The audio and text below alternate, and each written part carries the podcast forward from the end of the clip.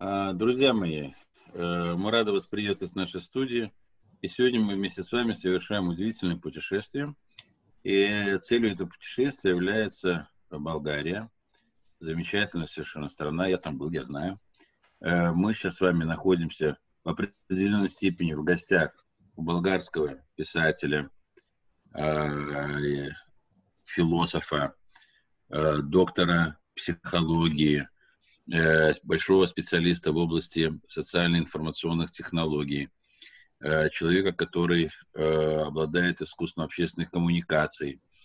В общем, я много могу говорить, но сам факт заключается в том, что вот в настоящее время Иван Габаров находится в 20 километрах от Великотырного, вот в этом замечательном своем совершенно доме, с такой замечательной кладкой – который в том числе сделан, я как понимаю, если я понимаю, что ты видел, вот в э, стиле этих великотырновских старых сооружений, в том числе этого замечательного замка, который у вас в Великотырново стоит. И сегодня мы хотели бы поговорить с Иваном, э, если Иван, конечно, не возражает. Мы уже начали просто об этом говорить и э, все-таки предпочли включить в данный момент запись. У нас было несколько встреч с болгарским э, философом, мыслителем Александром Стойчевым. И он затронул очень интересную тему, связанную с нашими общими корнями. Я имею корнями русскими. Да. Звук что немножко звуком, теряется. Александр Гаврилович, что у со звуком? Да. Да? А сейчас? Я про Александра слышал, но э, имейте в виду, что звук, звук пропадает, да? А сейчас? Сейчас нормально, Я... да я вроде в Москве, у меня ничего не должно было поменяться. То есть ну, меня... поближе, поближе к компьютеру и продолжаем, да. А так, если? Ну, лучше, да. Так лучше? Да, да, да. Да? да? Сначала начинать? Не, не, продолжаем. Продолжаем.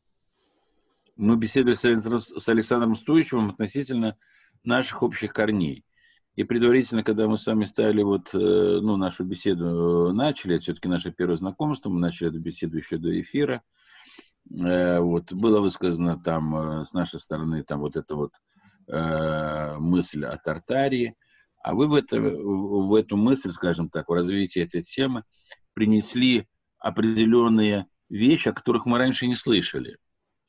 Ну, в том числе, что Тартария это все-таки вот там название, связанное с ариями, что Болгария является частью этого, скажем так, арийского э, наследия. Вот если можно было бы об этом э, поподробнее, Александр. А, я слышал эту, этот ролик с Александром. Ну, скажем, что я его лично не знаю, но увидел за второй или третий раз у него ролики в интернете. Но самое интересное, с которой хочу начинать, это то, что а, наши предки называли себя не траки, а тарки.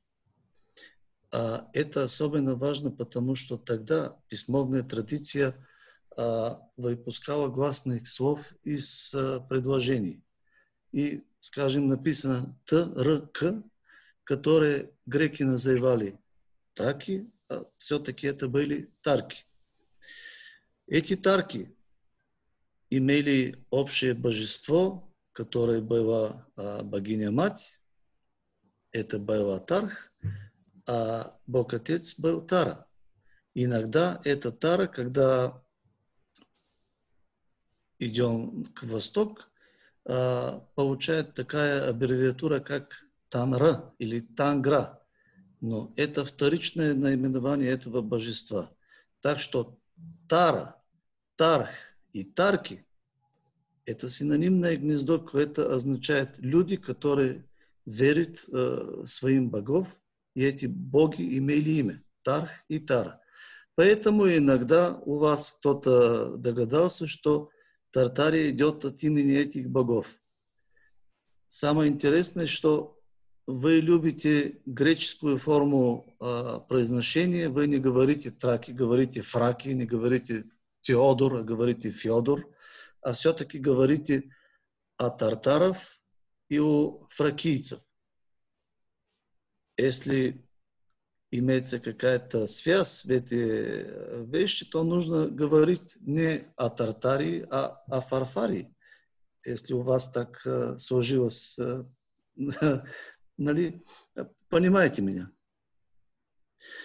Так что, когда говорим а, о болгарах, нужно определить две вещи. А, в действительности, о которой мы говорим, в этой а, древней действительности, этносов не было. Был один этнос. Этот этнос был ариев. Арии – это были белые люди. Иногда а, в разных, а, скажем так, а, обстановках, э, в разных местах, белый назнач... Э, говорил, э, определялся как пела. И у нас предки, те, которые связывают Тарков с хиперборейцев, то есть Сарьев, назывались пелазги. Поэтому Черное море называлось иногда Пелагийский Боспор.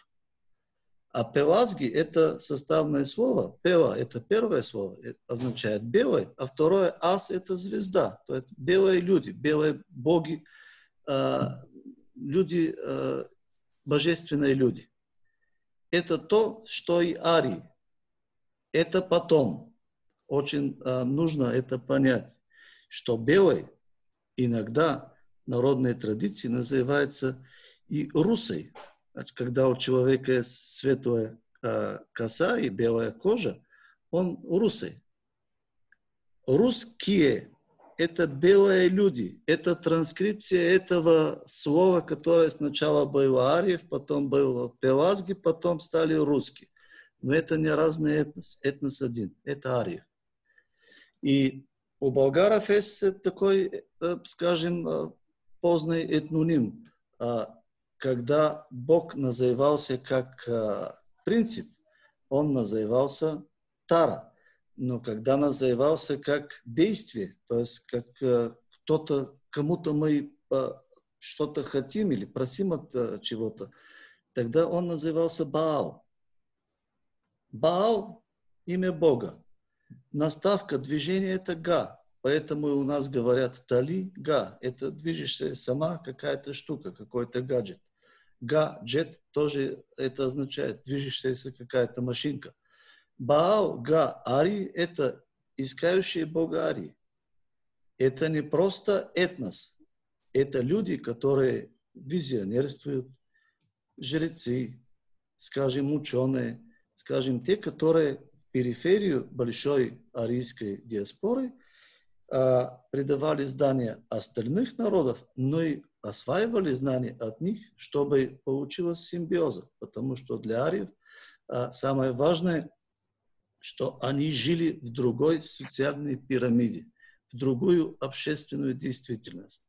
И эта действительность имела имя, имя и оно называлось синархия. Этой синархии все люди были равные, и поэтому они назывались общие арии.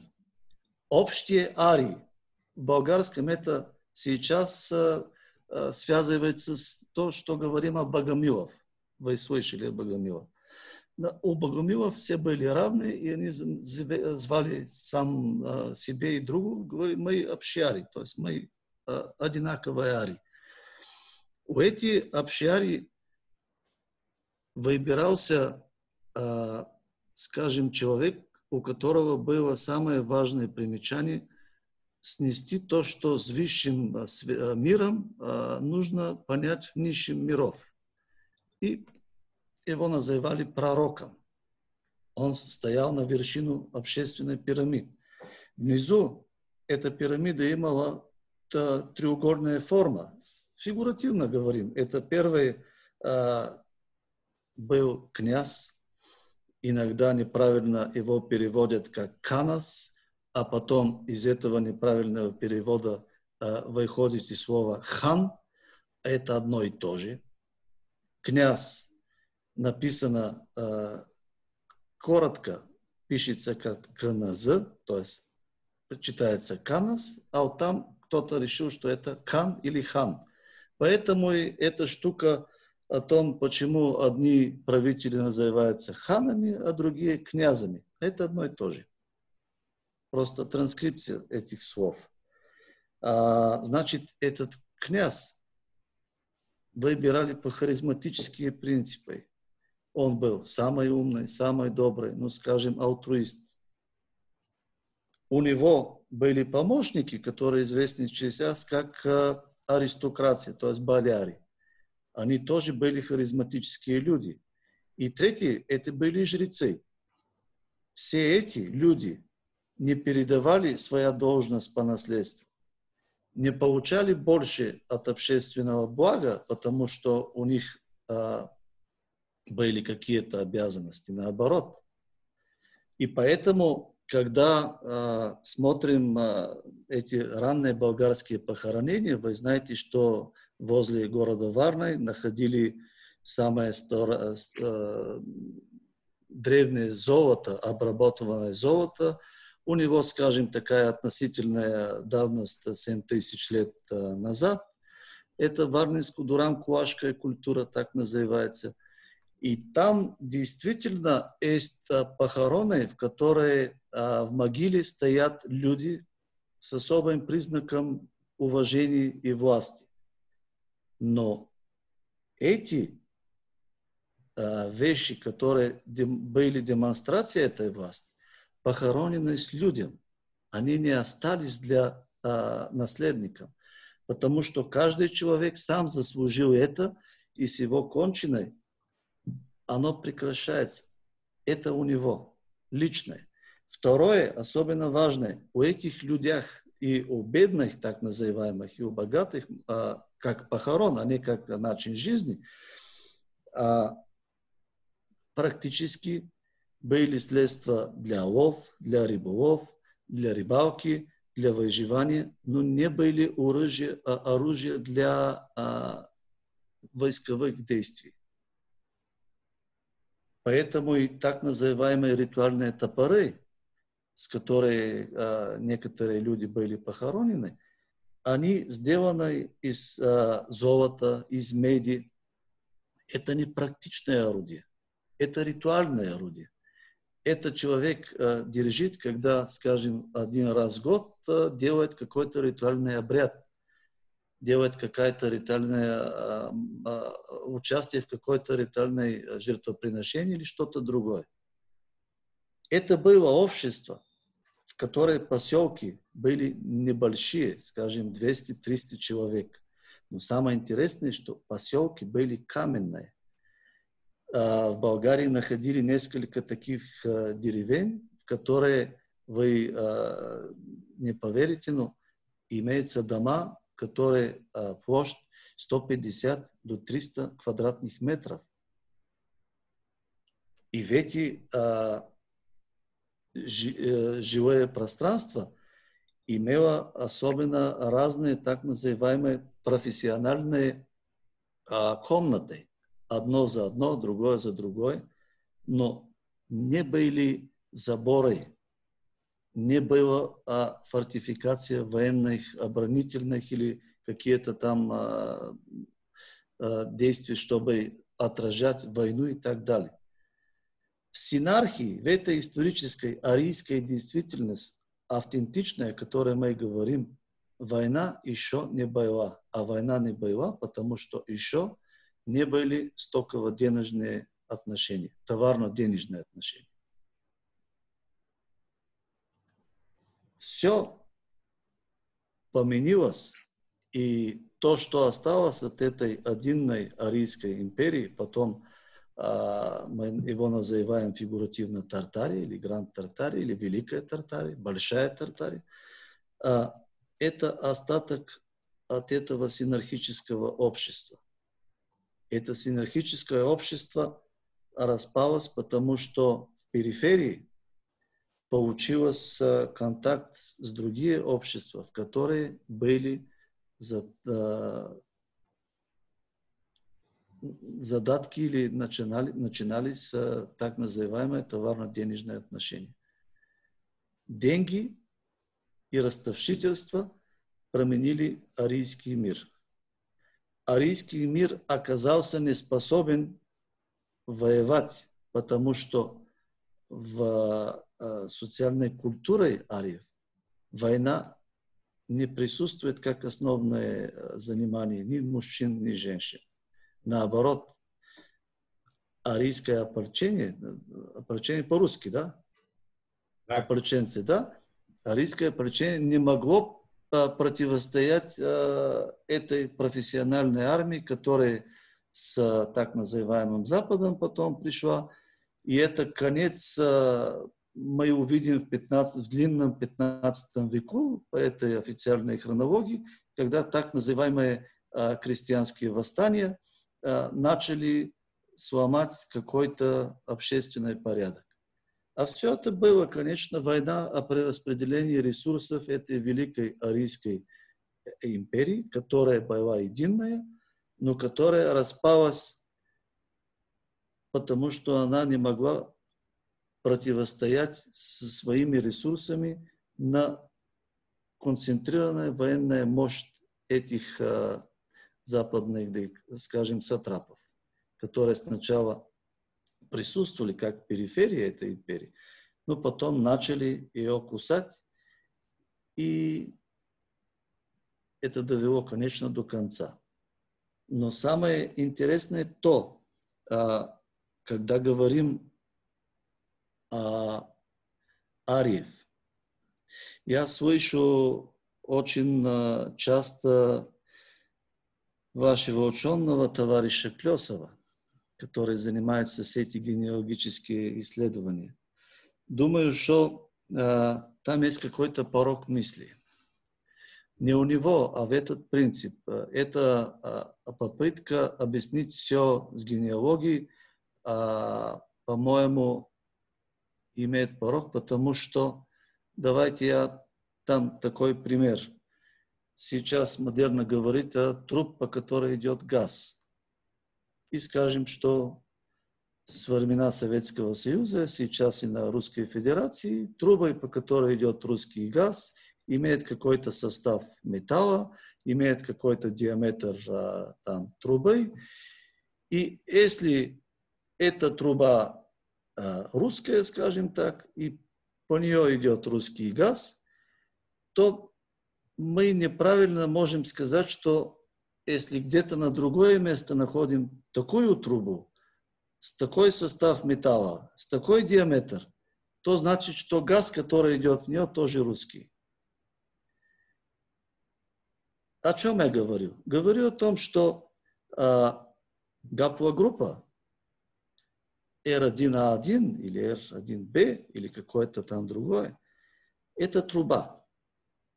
А в этой трубе идет жидкость, которая называется а, дыхание жизни или жизненная энергия. В психологии эта штука называется народопсихология. И эта народопсихология, она не является от состав трубы, не является от диаметра этой трубы, от технологических а, форм а, и характеристики этого а, трубопровода. Она является от, с первой от языка, потом обычай, потом верские или религиозные э, представы, и потом э, то, что называем духовную культуру. Все эти четыре вещи не имеют никакого отношения к гаплогруппой R1, А1 или с какой-то другой гаплогруппой. Поэтому и Радиот Киплинг иногда написал про маленького Маугли, который жил у волками и думал, что он волк. Вот это и психология, а, вот это и, и весь проблем в этой материалистический а, похват понимания истории. Это с гаплогруппой как а, раньшная ошибка с радиовуглеродным методом, которые сначала все были очень в восторге, как все можно датировать, если какой-то органический предмет находится. Оказалось, что это не так, и что ошибка большая и приведет к помеху, скажем, информации. Так что давайте подумаем о другое. А, что мы действительно знаем о эти четыре веща? О язык, о религиозных э, э, обрядов или религии, о духовной культуре. И потом подумаем, в какую трубу все это можно поместить и откуда, в какое э, э, направление его двигать. Потому что то, что я думаю, немножко, скажем так, эфемерно, э, эфемистически отличается от того, что думают некоторые люди, которые я смотрел на, на ваших передачах. Сначала нужно сказать, что я вообще не верю в этой истории о Кирилла и Мефодия. Как они создали кириллицу, потом оказалось, что это не кириллица, это глаголица, это другая азбука, другой алфавит. А, потому что у болгар, а это болгары не а те болгары, которые сейчас живут в Болгарии или которые этнически думают, что Ария, болгар, мы продолжаем в нашем разговоре принимать эти люди, которые из Ариев находятся в периферии и визионерствуют, и э, у них какая-то э, новая представа о сущности бытия. Та, у этих болгар был какой-то обход по территории Евразии. Сначала, конечно, они пошли из этой гипербореи, ну, скажем, через Уралом пришли к Черному морю, там создали так называемую пелазгийскую культуру. Потом оказывается, что в этот весь четвертое тысячелетие прежде новой эры отсутствует жизнь. Получается, что 800 до 1200 лет, там, где были поселения раньше, никто не жил. Что-то случилось, мы не знаем что. Но эти люди не исчезли, они просто а, переходили через а, то, что сейчас мы называем Боспор, а, Босфор, там, где сейчас Стамбул, и там сначала не было вода, это была общая сухопутная граница, потом получился так называемый потоп Черного моря. Это другая вещь, но одна часть от них пошла там, где сейчас Египет, и поэтому Стойчев говорил, что а, наши предки засвидетельствовали свое присутствие в Северной Африке. Но они пошли из Балканах, Северной Африки. Поэтому первые две династии Египта, когда египтологи исследовали саркофагов и все остальное, казались не люди, характерные для египетского типа антропологов, а казались люди с зелеными, синими и голубыми глазами, и э, светловолосые, ну, скажем, э, коричневые э, такие волосы. Это те пелазги, о которых мы говорим. Они были выше, чем египтянин, они были здоровее, чем египтян. Это была первая и вторая династия египетских фараонов. Потом оказывается, что другая часть которая жила возле этого сладководного бассейна, который потом получилось Черное море, а раньше это был сладководный бассейн, ну, скажем так, Варнинское озеро, большое, а, обходила все это озеро через Грузию, пошла там, где двуречие Тигра и Ефрата, и там получилась вторая болгарская цивилизация. Кушанская империя. Кушанская империя очень интересна. Первый его, э, э, его правитель э, был Шар первый. Шар, когда в Болгарии говорим, Ш иногда приходит в Ч или в Ц, или Шар и царь. Слово царь не, не идет от Цезаря Августа, а идет от первого правителя общей империи. Этот правитель назывался Шар первый, но у него титул был Кубрат. Вы слышали болгарского кубрата потом? Кубрат – это тоже не имя. Это титла, которая значит на древнеарийский владетель четырех стран мира. А там и слово «куб», как синоним какого-то проекции квадрата и, и, так далее. Это другие вещи. В этой Кушанской империи зародилась так называемая письменность, кириали. У нее эти грам, грамотные люди назывались пайшачи. А сами люди, которые жили там, назывались Баохарой. А государства, в которые были основные так называемые культурные центры, называлось Баохика. Так что кириллица выдумана гораздо раньше, там, где возник язык Кириали, а Кирилл, так называемый Константин Кирилл философ, наверное, знаете, что он принял имя Кирилл 40 дней, прежде чего, чем его отравить в Риме. Он всю свою жизнь назывался Константин, а титул у него был философ. И у него брат Мефодий или Методий по-болгарски. Кирилл принимал это имя, потому что хотел показать нам, что это Кириали, азбука. Он трансформировал и сделал то, что потом нам известно, как э, дело э, его ученика, так называемого Климента Охридского – и официальная история говорит, что Климент Охридский в честь своего учителя Кирилла называл эту азбуку кириллицу. А эту азбуку называют кириллицу, потому что она идет из а, языка кириали, народ Баухара, государство Баухика, и ее носили так называемые пайшачи или писары по-болгарски сейчас. Потом эти люди э, пошли дальше.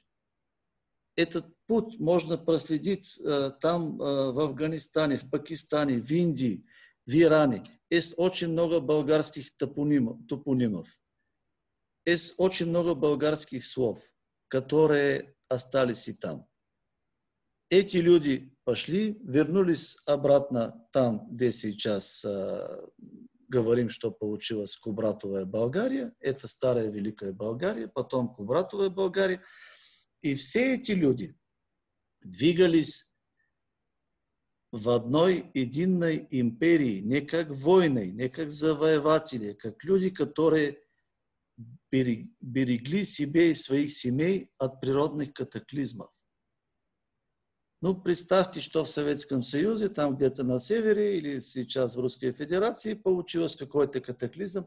Эти люди нормально пойти собственным государством сначала, а потом, если у этого государства нет ресурсов, они попытаются уйти в другой, в другое государство. Но это все было одна единая территория, в которой говорилось, говорили скажем, на а, единый язык. Это арийский язык. И там очень интересная вещь, когда говорим о, о, о эти народопсихологические конструкты, которые формируют народопсихологию, ту жизненную силу, которая труба R1A1, а, как скажем, формирует в какой-то поток. А, самое интересное то, что эта болгарская азбука, глаголица, она отличается как форма от кириллицы. Она отличается потому, что глаголица – это сакральная азбука. Она пользовалась тогда, когда жрец нужно было написать какое-то а, слово и мисоформой, а, понимаете это слово мисоформа, да? Мисоформа этого слова а, нужно материализироваться в каком-то из трех миров – яви, прави и нави.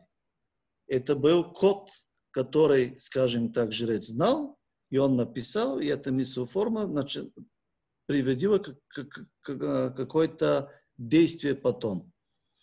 Поэтому и глаголица, если посмотрите на нее как, как написание, как контур, она очень похожа на эти фазы Луны. У нее очень характерный детали, которые показывают различные фазы Луны. Она и поэтому очень хорошо э, сводится с э, эти восточные азбуки, которые нам известны. Самый известный, конечно, санскрит. Но санскрит или праскрит, первая азбука имела свое имя, она называлась Ватан. И санскрит, и глаголица, и Ватан имели три особенные показатели, по которым говорим, что они священные или сакральные азбуки. Я правильно говорю, хочу спросить, вы меня понимаете? Да-да-да, все понятно, Иван, все понятно, продолжай. Да, потому что давно по-русски не говорил. Я домой с женой говорю по-болгарски, так э, она очень хорошо научила болгарского. Да. А, значит, о чем говорим мы? Мы говорим о три вещи. Первое. Каждая э, буква из глаголицы имеет э, стоимость, числовая стоимость. Каждая буква из, кир, из э, ватан тоже имеет числовая стоимость. Когда, скажем, написанное слово на кириллице и написанное слово на ватан имеют одна общая суммарная стоимость, и это относится к каждой словарь, это означает, что первое условие о том, что глаголица священная азбука, выполнено. А второе условие – это то, что сама азбука, как начертание, как написание, скажем так, буквы соответствуют э, э, буквами ватана. И третье условие – это азбука, которая сама себе описывает и дает такой фигуративной общей стоимости, которая оказывается, что у ватан и у глаголицы, и у санскрит одна и то же. Поэтому и когда а, Константин Кирилл, а, так называемый философ, пошел в Риме и хотел а, показать римскому папу, что глаголица, которую он написал, это священная азбука, и не только латинский, иврит, и греческий нужно а, пользоваться для богослужебных целей, он показал эти три вещи. Поэтому у него задача очень легко была а, принята как решенная задача. Поэтому мы говорим, что эта сакральная азбука, она была только для богослужебных и для священнослужащих а, а не для обычного обращения в жизнь. Для обычного обращения была так называемая кириллица, которую мы называем болгарица. Есть вопросы уже? Нет. А почему? Вам не интересно? Я сейчас скажу. Иван, я сейчас скажу. Вы дали такой огромный пласт информации, причем вы его дали в такой замечательной последовательности, у меня в самом хорошем смысле этого слова на многие вещи э, стали меняться там взгляды и все прочее. Но я для себя все четко уяснил. Мне так кажется. Я сейчас вам повторю, что уяснил для себя я, потому что я это должен трансформировать для слушателей школы. А вы мне скажете, правильно я понял или неправильно. То есть я сейчас вам скажу то, что понял я из вашего сообщения. Очень коротко. Речь идет об ариях. Это отдельное, вернее, это вот этот самый великий этнос, который сложился много-много-много веков тому назад, который вышел из Гипербореи и через Урал пришел сюда вот к Черному морю. Это первый постулат. У ариев в этом огромном, скажем так, пространстве были передовые или периферийные пространства, в которые отправлялись ну вот, э, представители ариев, Жрецы, и они должны да. были, да, и они должны были, скажем так, выполнять там миссию по связям там, ну, с этим самым, и с соседними какими-то державами, там, и с прочими там какими-то э, людьми и все прочее. Поэтому на них была особая миссия. Они поэтому должны были обладать особыми качествами они должны были, скажем так, обладать особыми знаниями, которые помогали бы им решать эту задачу. Да. И вот одним из таких передовых отрядов были, скажем так, далекие предки того, что мы на сегодняшний день, или тех людей, кого мы называем сегодня и болгарами. Это было у них. Да, можно э, чуть-чуть э, сказать да. что-то. А, вы несколько раз э, говорили о миссии. Поэтому да. и у этих болгаров было имя Мизой. А, поэтому, поэтому э, это Меза, территория... да, по римской мезами их называли, да, Рим. Мизия, ну, да, Мизия, Мизия, да, Мизия. Да, Мизия, это, Мизия, это, да. Это, это одно и то же. Супер. По, поэтому Супер. и возле Дуная вся эта территория была заселенная от Мизов, а это была провинция Мизия. Мизия, понятно. Это осталось поэтому э, как слово. Очень красивое объяснение.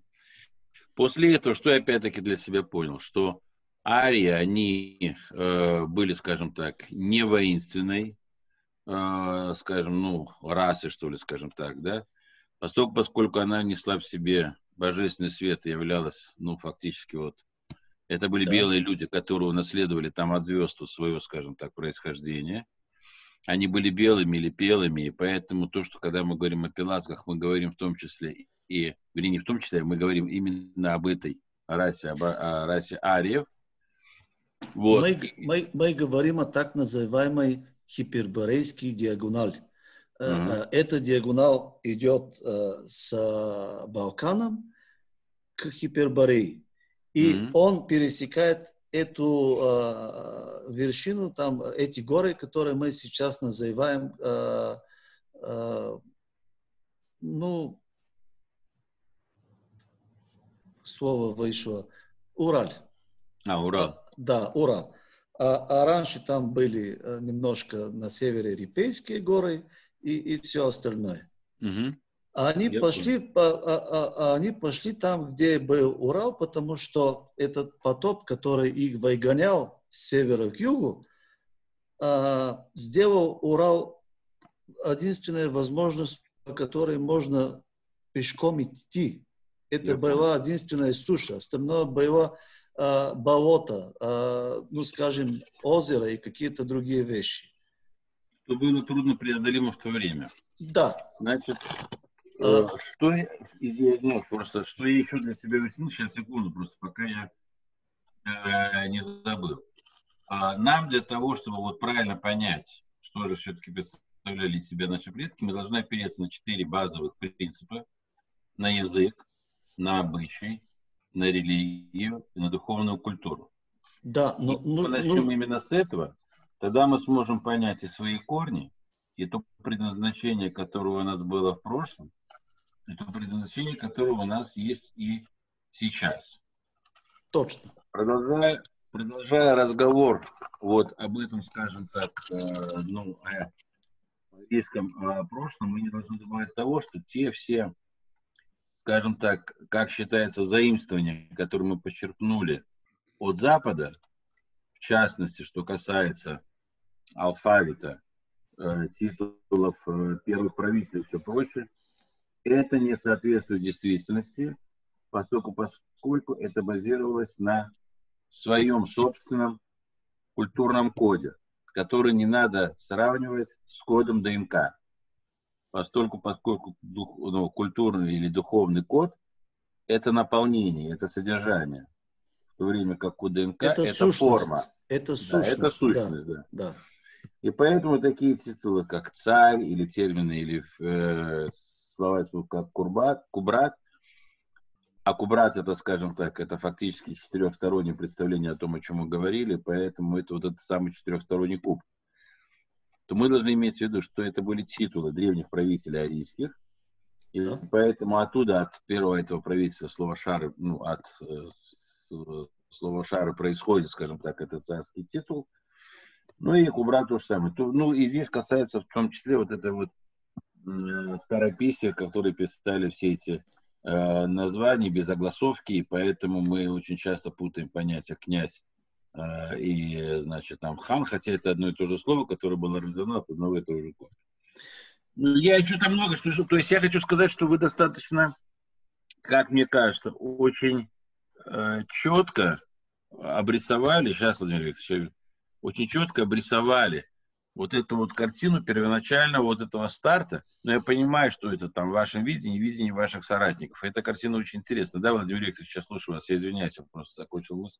Еще очень, очень интересная мысль Ивана о том, что Тартария проиграла меру денег Западу. А, во-во, да. Это... О том, что... Это основная, это основная причина. Деньги позволяли, деньги вот эти ростовщические, которые были, так сказать, подпирали Тартарию Запада, Западной Европе, я так понимаю, Европы, они позволяли, деньги позволяли аккумулировать Э, концентрировать воинскую силу. Профессиональную воинскую да, силу. Да. Самое интересное, когда а, я э, слышал тот а, а, ролик с Кандычанским, товарищем Кандычанским, а, он говорил о Марко Поло. А, он говорил о том, что Марко Поло пришел из Венеции, он был торговец. Да? Да. И он да. говорил, что тогда хан Хубилай, тот, кто правил остаток из э, то, что осталось из Великой Тартарии в 13 веке, потому что Маркутова это, по это 1290, скажем, второй, шестой год там где-то, конце э, 13 века, он начал на одни бумажки писать, что это имеет стоимость, и начал эту э, э, торговлю товар э, и товар заменить на товар на деньгами. Это самое интересное. Пришел венецианский торговец по пути своего отца, тоже венецианского торговца. Эти венецианцы дали в голову этого хана Хубилая, что можно делать деньги от все, если у тебя есть власть, и военная сила, чтобы наложить эту э, штуку. И хан Хубилай начал сам разрушать собственную империю, вторгая в нее денежные отношения. Это так э, интересно, а никто на это не, не, глаза не, не сводит, никто не увидит. Это самая интересная штука. Второе, можно завершить да, только. Да. Самое интересное, что эти э, денежные отношения пошли именно от Венеции. Когда говорим о Венеции, и, и чтобы объяснить это, нужно объяснить э, так называемой э, официальной исторической э, схеме. Ну, говорится, что во время Римской Республики, э, во время гнея Помпея был такой знаменитый генерал, который, знаете, что победил нашего товарища Спартака – и его восстание было окончено э, Помпеем.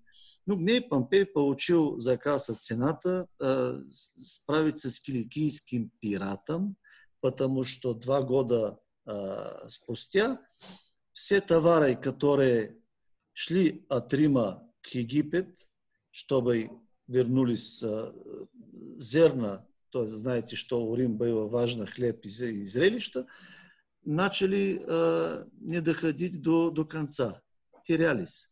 И тогда Сенат э, подумал, что это дело киликийских пиратов. Ней Помпей сделал большую военную кампанию. Оказывалось, что эти киликийские пираты были наняты евреями э, в Египте. И как наказание он вторгал, то есть забрал 12 еврейских э, фамилий и посадил их как в ссылку там, где сейчас находится Венеция. Оказывается, что во время Цезаря, а потом Августа, а потом а, а, Клавдия, эти люди так быстро развили ростовщительство, что приходилось Сенату делать специальные законы, которые запрещали а, отдаваться как обеспечение ростовщителя более чем половину от имота или от собственности какого-то свободного гражданина римского. Но это расточительство получило очень интересная форма. В Риме, чтобы платить, скажем, вино или покушать, или брать одежды, можно пользоваться медными или, скажем, сребряными монетами. Но чтобы платить налоги, нужно пользуются золотыми монетами. Оказалось, что все эти ростовщители, которые Гней Помпей наказал в кавички, что брал с периферии Рима и поставил в центре э, империи, забрали все золотые монеты и начали давать их два, три и больше раза, чем у, нее, у них был номинал. Так получилось первое банкирование, то есть первое а, ростовщительство получилось именно в Венеции, и поэтому и слово «банка» идет из итальянского слова «банку», которое означает а, столь, на которой пишутся такие расписки для а, залогов. Это означает слово «банка» по-итальянски. Все это начало тогда, когда, скажем, Венеция превратилась потом в самостоятельное государство. У нее была самая мощная разведка, самый мощный э, военно-морский флот, самая мощная торгов, торговская империя. Но Венеция была э, вытеснена с югу и с восток от новой атаманской империи, в которой ростовщительство запрещено. Коран и с тех пор его запрещает. И, и, и сейчас его запрещает. С запада Венецианская республика была э, вытеснена из католической Франции, католической Испании. И в 1625 году, условно говоря, Венецианский дождь и 12 э, его советников, которые представляют 12 еврейских колен, покупили себе Голландию. Поэтому и тогда в первый раз на голландские карты появляется крылатый венецианский лев. Голландия имеет проблем, она морская страна и немножко была Великой империей в этот э, период 1622 до 1690 годом. Но у нее территория была очень уязвимая, потому что Франция и а, Испания часто атаковали ее, как католические государства. А Холландия была, соответственно, не католическое государство. Поэтому они собрали деньги, делали вклад в один особенно интересный парень, который известный как э, не Джеймс Бонд, конечно, а как Кромуэлл, Оливер Кромуэлл. И этот парень через 30 лет э, военные действия отрубил голову английского короля – стал лорд-протектором. Первый указ, который сделал как лорд-протектор, это дать все венецианцам править, а венецианцы правили от имени так называемой Восточно-Индийской компании, которая сначала была сделана в Голландии, но потом, когда вся мощь пришла в Великобританию, она стала э, самое важное звено этой британской империи. У меня, у меня, у меня просьба. Я, ну, минутку, меня... минутку. И эти все люди, которые сделали эту восточную индийскую кампанию, они направили этот э, стальный э, э, юмрук, это стальный удар по посоку, по, по направлению, э, то, что мы называем Великую Тартарию. И только одно слово. Поэтому и тогда сначала появилось слово Европа потому что слово Европа в переводе означает Восток. А Европа находится на восток только для англосаксов. Раньше это было Евразия, это был один континент. Это понятие, которое политическое понятие, не географское, появилось тогда, когда была сформулирована претензия англосаксов в сторону усваивание Великой Тартарии. Слушай, извини, извините меня, что так Ничего, долго... ничего, нет, я, я к тому, что вот, э, чтобы было понятно, ну, обычно люди, да, там слушают 30 минут эфир, потом ну, они... Если, если устали... Да, потом они да. как-то устают и все прочее. Это безумно интересная тема. Я думаю, она вызовет очень большой интерес со стороны слушателей, но, во всяком случае, я могу слушать вас долго, да, потому что мне все это безумно интересно. Спасибо. Но у меня есть предложение все-таки нам данной встречи не ограничиваться. Мы все-таки давайте как-то, может быть, э, сделаем несколько эфиров по этой тематике, потому что эта тематика интересная. И она ведет, скажем, ну и к пониманию корней, и пониманию сущностных вещей, которые сейчас происходят.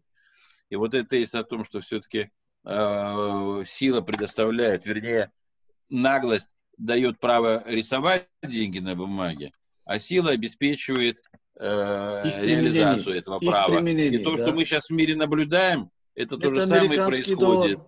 Это Да, то, же- доллар. это то же самое происходит. Да и, конечно, если аналогии проводить, то, конечно, если появится опять-таки сила, как вот вы привели пример там с Османской империей и все прочее, у которой не будет этих факторов ростовщичества, вот этого обмана, скажем так, то она сможет эту силу э, плохую победить.